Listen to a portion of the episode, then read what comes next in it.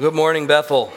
I want to give you just a quick announcement and then we'll dive right into our text. Christian Thought Forum is coming up. You know this. If you'd open your bulletins, please, this is inside. Friday, November 11th and Saturday, November 12th, we have two excellent speakers to come to speak with you or speak to you about some really hot topics that our culture is really struggling with. One is civil liberties, and the other is a whole host of issues related to gender issues. Uh, we've, we've looked at these speakers carefully, vetted them, we've been in conversation with them, and we want to bring them up from their, for their expertise to instruct and to teach us, but also to have opportunity for you to bring your hard questions to them instead of to us, uh, to them, and really challenge them and have some good, meaningful dialogue. Um, I hope you will take advantage of this. This is a phenomenal opportunity. And uh, there's a lot of uh, other people in the community that are going to be coming as well. And I hope Christian Thought Forum continues to grow and expand in the years to come. Um, as you guys know, Holly Pivick has done the lion's share of the work on this and has really helped to identify two great speakers and to organize a great conference. So please make this a priority. Set the time aside. And uh, I hope that you will be here both Friday and Saturday for these things. Uh, if you will now uh, just bow in prayer with me, we'll go to the Lord and ask Him to guide our time as we worship Him through the study of His Word.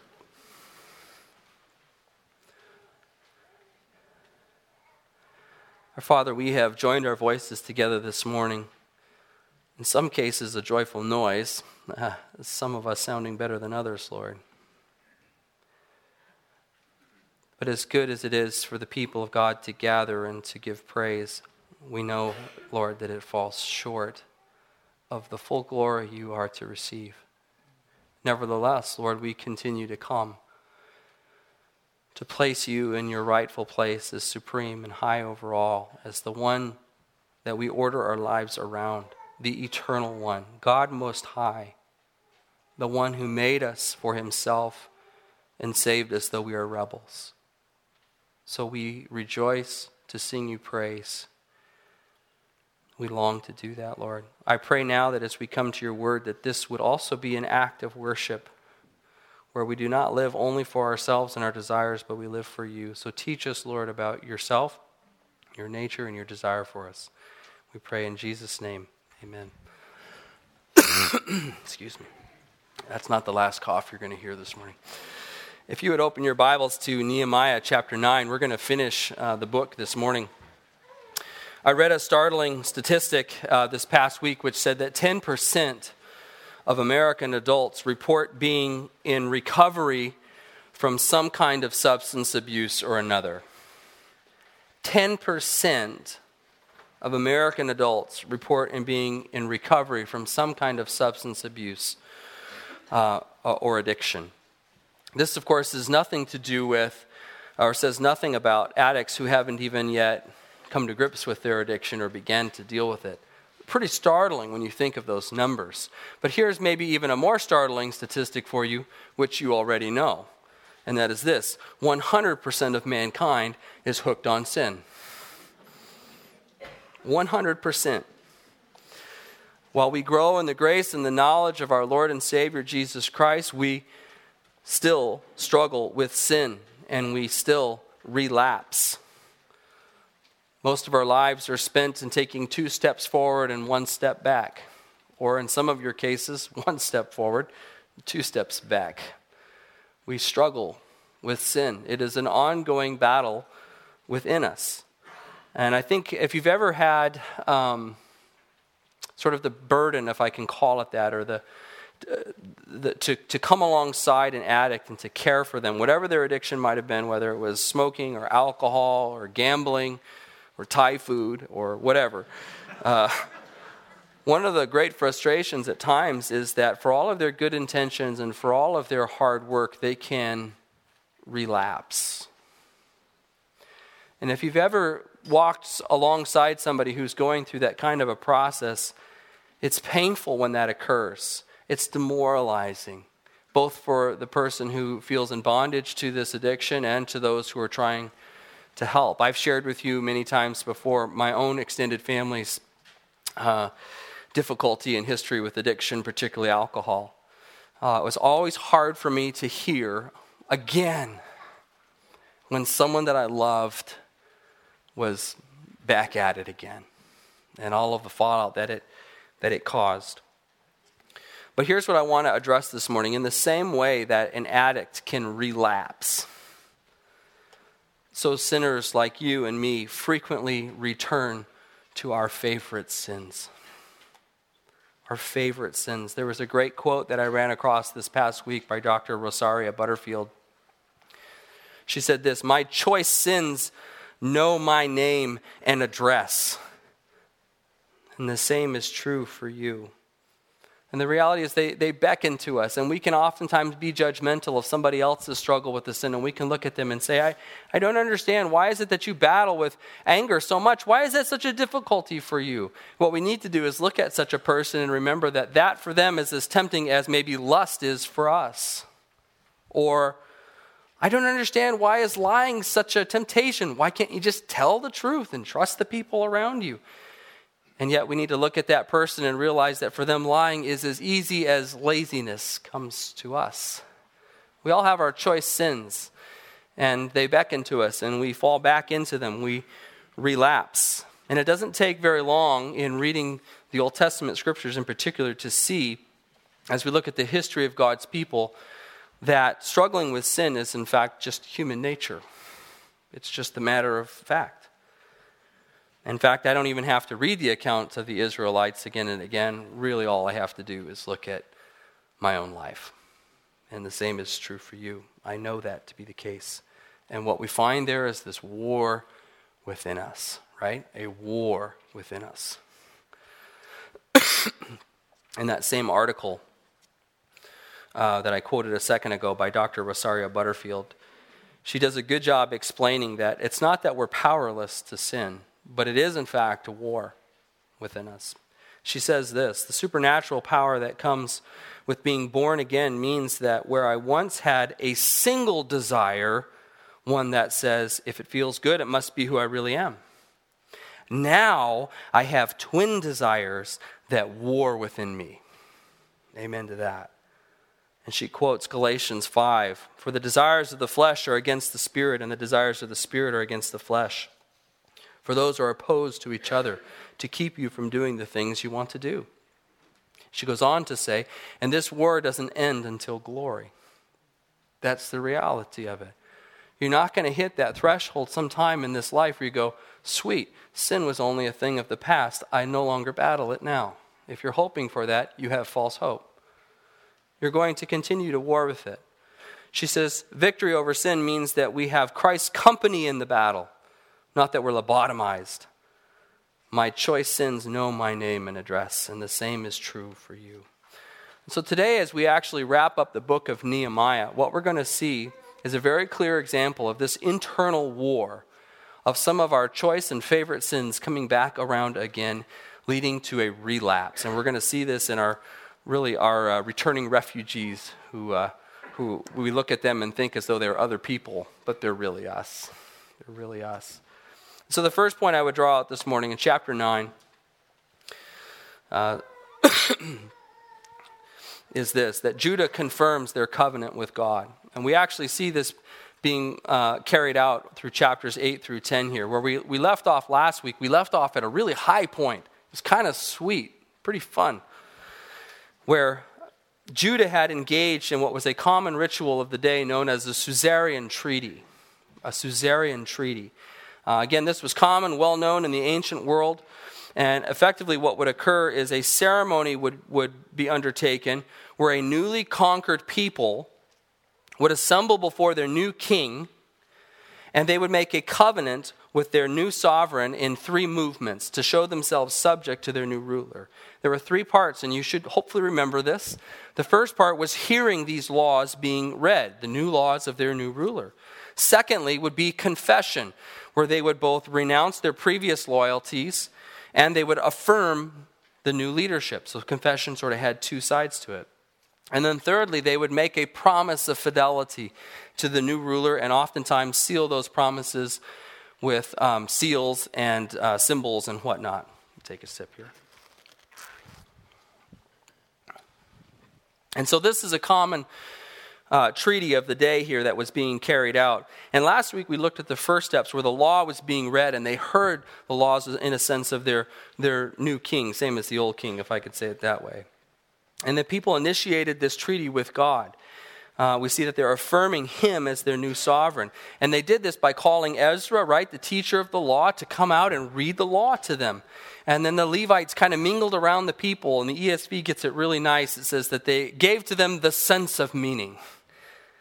They just mingled around and says, what this means here is such and such.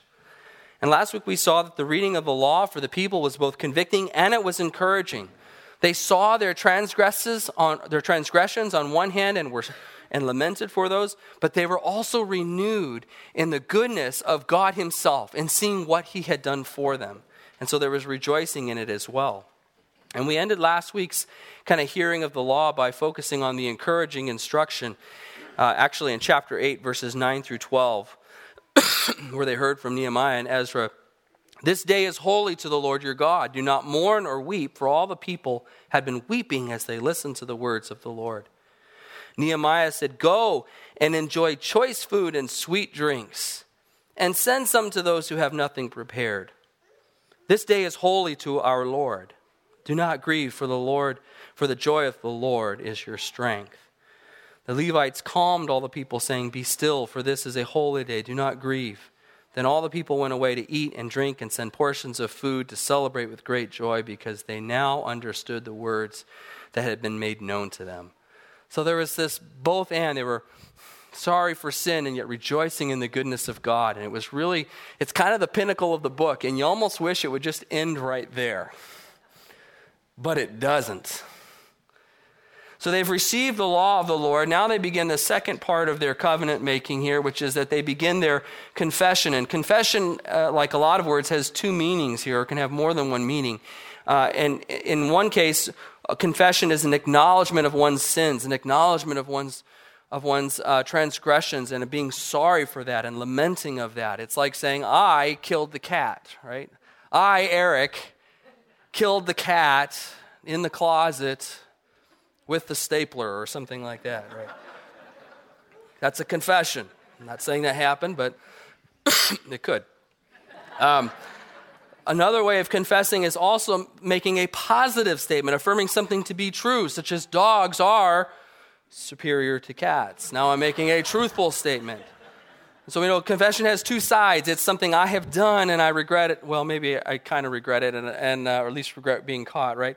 Uh, and then I also can affirm something to be true over here. So confession is a two sided coin. And as we come to chapter 9, we see Judah move into the second stage of their covenant making. They've heard the law, and now they're going to make confession in two parts. Look at chapter 9, verse 1. On the 24th day of the same month, the Israelites gathered together, fasting and wearing sackcloth and putting dust on their heads. Those of Israelite descent had separated themselves from all foreigners. They stood in their places and confessed their sins and the sins of their ancestors. They stood where they were and read from the book of the law of the Lord their God for a quarter of the day. That's six hours, by the way.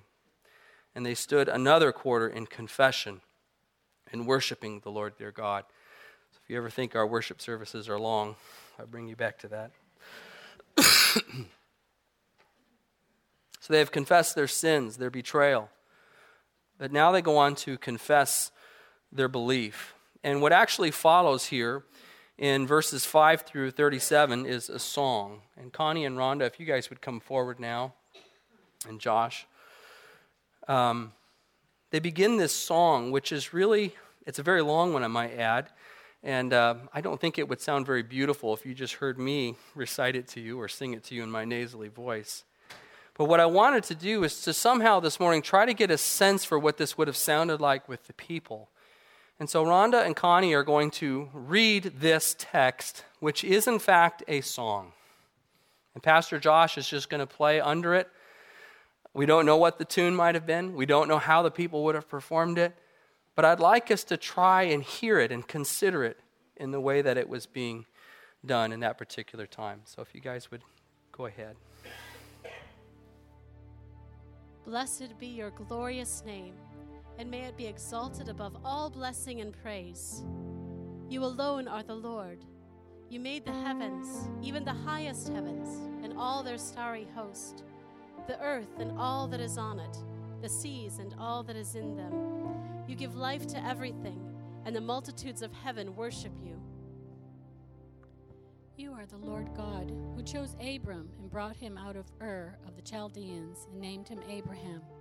You found his heart faithful to you, and you made a covenant with him to give to his descendants the land of the Canaanites, Hittites, Amorites, Perizzites, Jebusites, and Girgashites.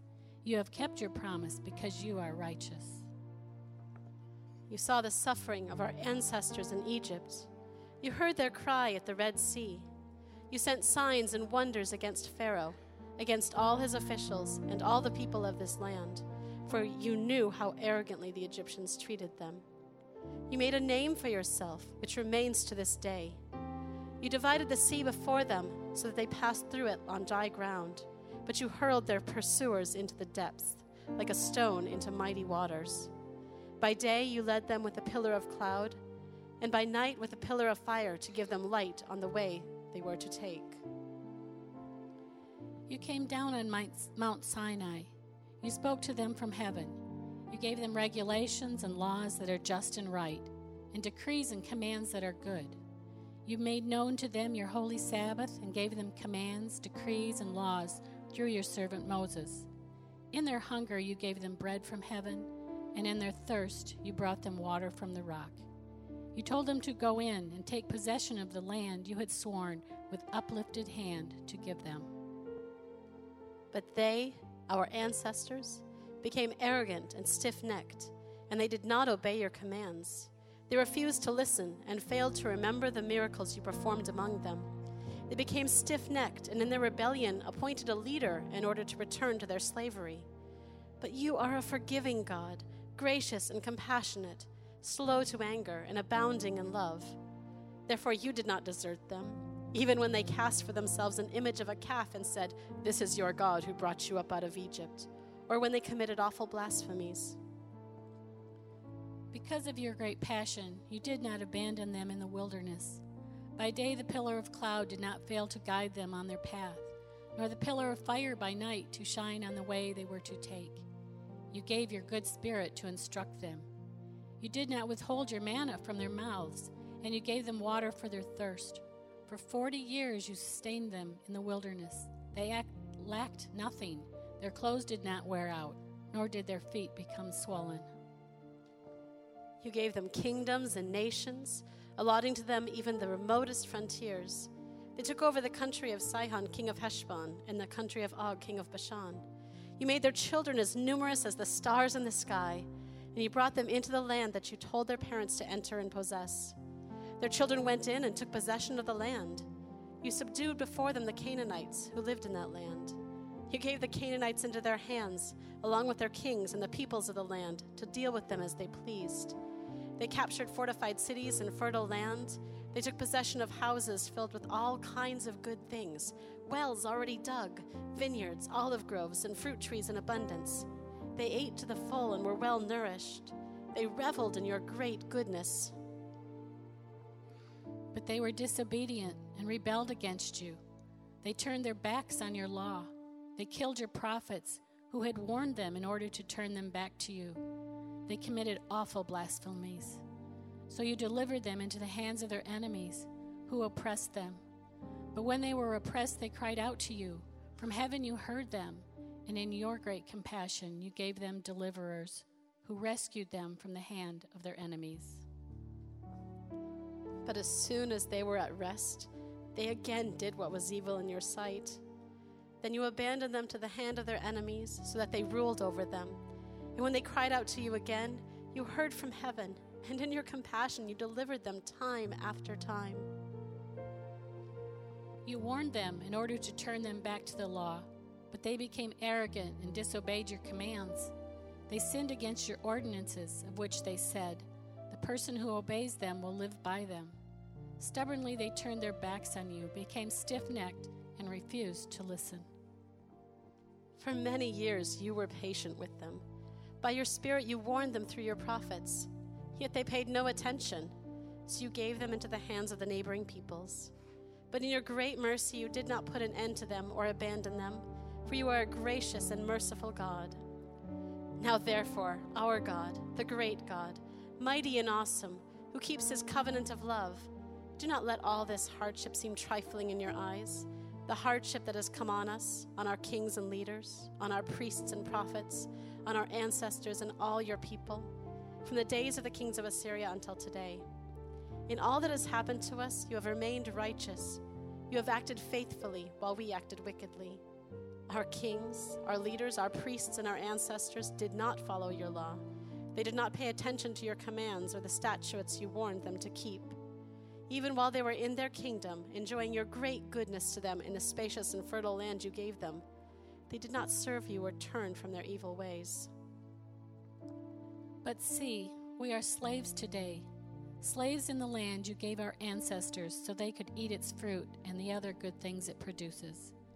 Because of our sins, its abundant harvest goes to the kings you have placed over us. They rule over our bodies and our cattle as they please. We are in great distress.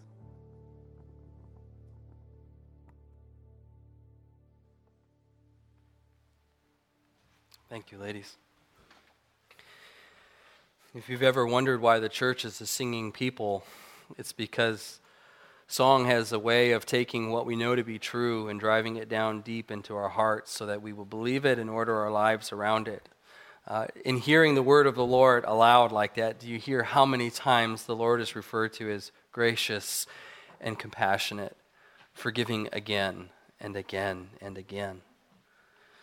Um, so we've had this opportunity to see sort of this covenant making here. They've heard the laws of the Lord read to them by Ezra and the Levites explaining them. And now they've taken the occasion here to confess their false loyalties and also to confess, as we've just heard, the beautiful truths of God's work with them patiently and compassionately over the years, despite their, their infidelity. And now we come to the third part where they promise their fidelity to God with seals and with symbols. And uh, we see this in verses 28 through 36, and we see again in 938 some of these particular seals being given. I'm not going to read all of the text to you, but as you read these passages, you find that there really were four common sins that they continually returned to. The first was these wrongful associations, which were alliances with their neighbors who were enemies of God. The second was their neglect of the Sabbath. The third was their neglect of offerings and taking care of the house of God. And the fourth was this, these interfaith marriages that they had been warned about, which we've already covered so much. but if you look at ch- uh, chapter 9, verse 38, we see this phrase here. In view of all of this, we are making a binding agreement, putting it in writing and our leaders and Levites and our priests are affixing their seals to it. I, I have to be honest, this sort of made me laugh a little bit this week because it made me think of Charlie Brown, of all people. Maybe because our family just watched the movie uh, Charlie Brown and the Great Pumpkin, but you know uh, this ongoing feud between Charlie and Lucy over the kicking of the football. And Lucy tries to get him to do it again and says, Oh, but here is what? A signed document that I won't remove the football. Here, it's a signed document. And of course, Charlie Brown takes this thing and says, Well, look at that. I suppose a fellow can't go wrong with a signed document. This is, I got it. It's a guarantee here. And of course, the same old thing happens. She moves the ball and he falls on his back. And it's almost the same kind of thing here. Here they've they've made all of these commitments, a binding agreement, they've put it in writing, they've affixed their seals to it. And what we're going to see is it, it doesn't change a thing. They're going to fall right back into these same four sins. Chapters 11 and 12 basically cover sort of the fairly pedestrian activity of just moving back in and settling into their homes and into their daily responsibilities and getting on with life. And again, if the story just ended here, we could say this is great. They've made their promises, they've completed the Suzerain Treaty, they've done all of the aspects here. It's all good. What a beautiful end. The credits could roll, they could ride off into the sunset. But instead, what we find is the relapse that Judah breaks their covenant with God. chapter 13, if you'll turn there, begins suspiciously by returning back into time uh, to the day of their covenant making with God. It says in 13, verse 1 On that day, the book of Moses was read aloud in the hearing of the people, and there, was, there it was found written that no Ammonite or Moabite should ever be admitted into the assembly of God, because they had not met the Israelites with food and water, but had hired Balaam to call a curse down on them. Our God, however, turned the curse into a blessing. When the people heard this, they excluded When the people heard this law, they excluded from Israel all who were of foreign descent. Now, listen, I know in the reading of this, this doesn't fall very easily on politically correct ears. Uh, we hear this, and again, it just sounds like xenophobia, just being afraid of the neighbors for no particularly good reason. But as we've already studied, the issue at stake here was that the neighbors were enemies of God. They had a different faith, they worshiped false idols, false gods. And the, the, the, problem was that intermingling with them or having them within uh, the household of faith was an accommodation that God did not want for them. And so that they guarded against that exactly. And so the author here is reminding us of this fact, this commitment they had already come to, so that he can show us their transgression here in verse 4. Before this, Eliashib, the priest, had been put in charge of the storerooms of the house of our God. He was closely associated with Tobiah this guy. Again, that guy. And he had provided him with a large room formerly used to store the grain offerings and incense and temple art- articles, and also the tithes of grain, new wine, and, and olive oil prescribed for the Levites, musicians, and gatekeepers, as well as contributions for the priests. But while all this was going on, I was not in Jerusalem. For in the 32nd year of Artaxerxes, king of Babylon, I had returned to the king. Some time later, I asked his permission and came back to Jerusalem. Here I learned about the evil thing Eliashib had done in providing Tobiah a room in the courts of the house of God. I was greatly displeased and threw all Tobiah's household goods out of the room. I gave orders to purify the rooms, and then I put back, put back into them the equipment of the house of God with the grain offerings and the incense. so the upshot is this during the time that Nehemiah uh, had actually returned to Susa, basically the headquarters of the Persian Empire, to, to serve alongside, again, King Artaxerxes in his former post. Um, Eliashib, the priest of the household of God, who had had this long standing charge over the storerooms of the house of God, had allowed his old buddy, Tobiah, the Ammonite, one who had no place in the assembly, as we've already seen here as this chapter introduced, not only to visit, but he granted him a permanent residence in the household of God. And what we find in the continuing passages is not just the return of an enemy that won't die here, but that the Israelites had relapsed into their choice sins again. And what is shocking to the reader as we continue through chapter 13 is that it is, the exact same four sins. You'd like to think at least that they'd move on to some new sins. You know, we would understand that. Like, oh, yeah, you haven't been entrapped or ensnared by this one before, so therefore you were vulnerable. But you've been here before. How did you do this? The very four that they had sworn off of and sealed with binding agreements and written documents they have come back to again. And I think the right response to this is Charlie Brown's response, right? Oh, good grief. Good grief. Jeremiah the prophet gets it pretty good in 17:9 when he says the heart is deceitful above all things, desperately sick, who can understand it? And Nehemiah at this point basically goes into a tizzy. I think that's what the Hebrew means here, a tizzy, pretty sure. It says in the NIV that he is greatly distressed. Uh, for those of you, how many of you have an ESV? I'm just curious, a number of you. Very angry. That's, that's good.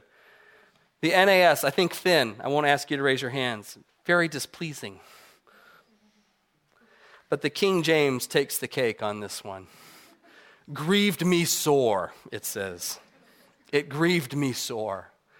And you know what? I, I, mean, I would have just found that actually, you know, laughable once upon a time, but there have been occasions where I have heard something, heard of somebody's sin, or heard of somebody's uh, disappointing action, and it does grieve you to the point of soreness, if you've ever felt that. This is how Nehemiah felt when he learned about that. It grieved him sore. And I love what he does. He throws Tobiah out of the storeroom, followed by his furniture. It looks like it comes right out of a lover's quarrel or something like that. But better than that, even, it makes us think of our Lord and Savior who walked into the temple and saw what was happening there and did what? He threw the tables over and he threw the crooks out. He's driven by righteous indignation here. The Puritan author John Owen has said this about sin. He says that sin gives birth to sin, sin begets sin. There is a progressive nature to it. And we see it on display for us here. First of all, Tobiah is just moved into the storehouse an Ammonite who had no place there in the fellowship, is moved into the storehouse. The problem is now that he's in there, now that he's given this warehouse, in a sense, for his own private dwelling, the grain offerings and the temple artifacts don't have a place to be, so they're displaced. Well, that creates the second problem. Not only do we now have this man in here who shouldn't be, now we have the second problem, which is the grain offerings, which ought to be here to be available for the Levites to support them in their service, aren't there. So the Levites now have to return to the fields to glean for themselves, which means they have to abandon their posts in instructing the people of God and leading them in rightful worship. Now we move to a third stage. Without the Levites holding people accountable to the law of God, the people wander into sin. They begin neglecting the Sabbath day, a day to rest and worship and to orient their hearts around the Lord and, as, and, they be, and they neglect also their offerings. And then we move to a fourth stage. Without the Sabbath, these, this day of rightful rest and worship, and this godly rhythm of their life, they easily now, easily, without conscience problems, intermingle with the forbidden foreigners. Becomes more and more common. They become more and more accommodating until we read the words in Nehemiah 13 23.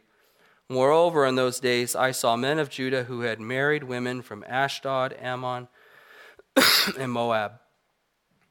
Half of their children spoke the language of Ashdod or the language of one of the other peoples and did not know how to speak the language of Judah. Do you see the progressive nature?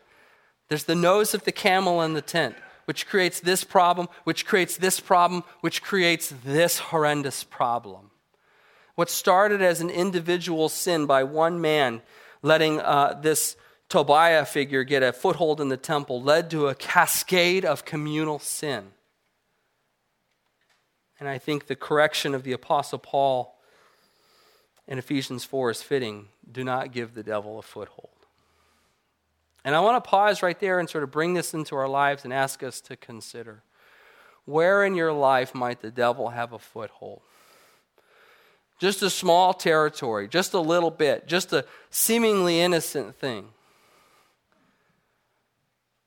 Maybe it's how your time is spent. You've gotten a little lazy with it. Doesn't really seem like a sin, but your heart's not really devoted to the Lord like it ought to be. You give most of your time to other things. Maybe it's your offerings. Maybe for whatever reason it's been difficult to surrender part of what is you've, you've worked hard to earn, and you think of it as your own and you don't let go of it for the Lord. Maybe there's a particular temptation that you've kept at bay for a long time, but it's encroached. It's gotten a foothold. It's taking up residence in your life. Don't give the devil a foothold. The foothold that Tobiah had in the temple storehouse, storehouse led to a full infiltration of the enemies of God in the household of God, such that half the children were speaking the language of foreigners. And so here we see Nehemiah's response, which is a good one, by the way. I like this part. in verse 25, it says, I rebuked them and called curses down on them. Now, I would love to spend time on that, but that's a sermon for another day. Can't go there today. I will, however, focus on the next part.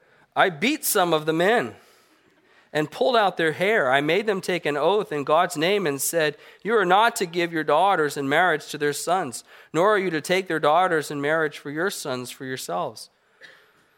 Was it not because of marriages like these that Solomon, king of Israel, sinned? Among the many nations, there was no king like him. He was loved by his God, and God made him king over all Israel. But even he was led into sin by foreign women. Must we hear now that you too are doing this terrible wickedness and are being unfaithful to our God by marrying foreign women? I think it's fascinating here to compare these two men, Ezra on one hand and Nehemiah. Ezra responded to these same sins 28 years earlier. Remember when he led the second wave of captives coming out of Babylon into the land, and he saw that the first wave had kind of given into these things. We, we were told that he sat down he tore his inner and his outer cloak. Remember this? Pulled out hair from his head and from his beard. And that he sat down for hours of self abasement. That was Ezra's response when he had heard of these same kinds of sins 28 years earlier. But now Nehemiah, fascinatingly, he pulls out somebody else's hair and he beats on them for a little while. It's not self abasement, it's other abasement.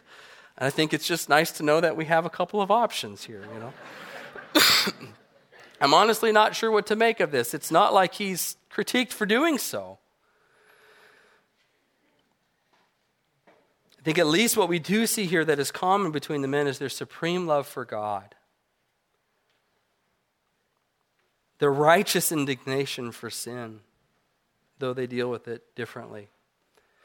And so here's the thing if this were the end of the story, this is really the end of the book. We see Nehemiah go on and basically appeal to the Lord, remember me and the reforms that I brought to these people as he sets about correcting these things. But if the story were just to kind of end here, it would be discouraging, wouldn't it? Because we would look at this and we would know, well, we're just all going to relapse into sin again. It's just going to happen again whether it's the first or the second or the third wave or the 16th wave or whatever it is we are today, we're going to fall right back into our same choice sins. If the end of the story ended here, it would be discouraging. The book of Nehemiah, however, I think rightfully brings us to a place where we are at the end of ourselves. And that's a very good place to be. The end of ourselves because we know we need a Savior we know, left to our own devices, we won't get this right. I think of what the Apostle Paul says in Romans chapter 7. This kind of came to me this morning as I was thinking about it. Chapter 7, verse 21. So I found this law at work. When I want to do good, evil is right there with me. For in my inner being I delight in God's law, but I see another law at work in the members of my body, waging war against the law of my mind and making me a prisoner to the law of sin at work within my members. What a wretched man I am! Who will rescue me from this body of death? That's the question. Answer through Jesus Christ our Lord. What Israel felt, Paul felt, and we feel. Who will rescue us from this warring body of death? The answer is the Sunday school answer Jesus Christ. Which brings us to the third point here. Covenant conditions must be met. They must be met. And I want to read to you from Tim Keller. He said this better than anybody else I've, I've read on this. One of the main questions constantly raised by the historical books of the Bible has to do with the nature of the covenant. Is the covenant conditional or unconditional? This mystery is one of the main tensions that drive the dramatic action. Since his people have forsaken him, will he forsake them? There seems to be no easy answer that will not compromise something we know of God. Will his holiness give way to his love so that he overlooks sin? Or will his love be overwhelmed by his holiness and justice so that the divine hammer falls? And then Jesus comes, and we see him crying, My God, my God, why have you forsaken me? We realize the answer is that the covenant between God and his people is it conditional? Is it unconditional? Yes, and yes. Jesus came and fulfilled the conditions so God could love us unconditionally. The story of Nehemiah brings us to the end of ourselves. We're not going to pull ourselves up by our bootstraps. We're not going to perform at the level necessary. We need a Savior, and we have one in Jesus Christ. The covenant conditions have to be fulfilled, and Christ has done it for us, and that is the gospel. Christ has fulfilled what we have neglected. He's performed what we perpetually fail. And while we relapse continually in sin, our Lord will return for us not on the basis of our merit, but on the basis of what He has done for us. That is the gospel. That is the gospel we lay hold of by faith. Let's pray. Lord, we've watched the story of Judah here unfold as they sinned and were warned and didn't correct their ways and were carried off to Babylon and didn't really correct their ways and were returned home to Jerusalem and began about some good reforms, but they fell back into sin. And they were corrected again and began some good movements, but fell back into sin. And we see the story of this advance and retreat, advance and retreat, and these relapses, and we look at them and we can scoff at them and make fun and laugh, and yet we know we are them, and we do the same thing.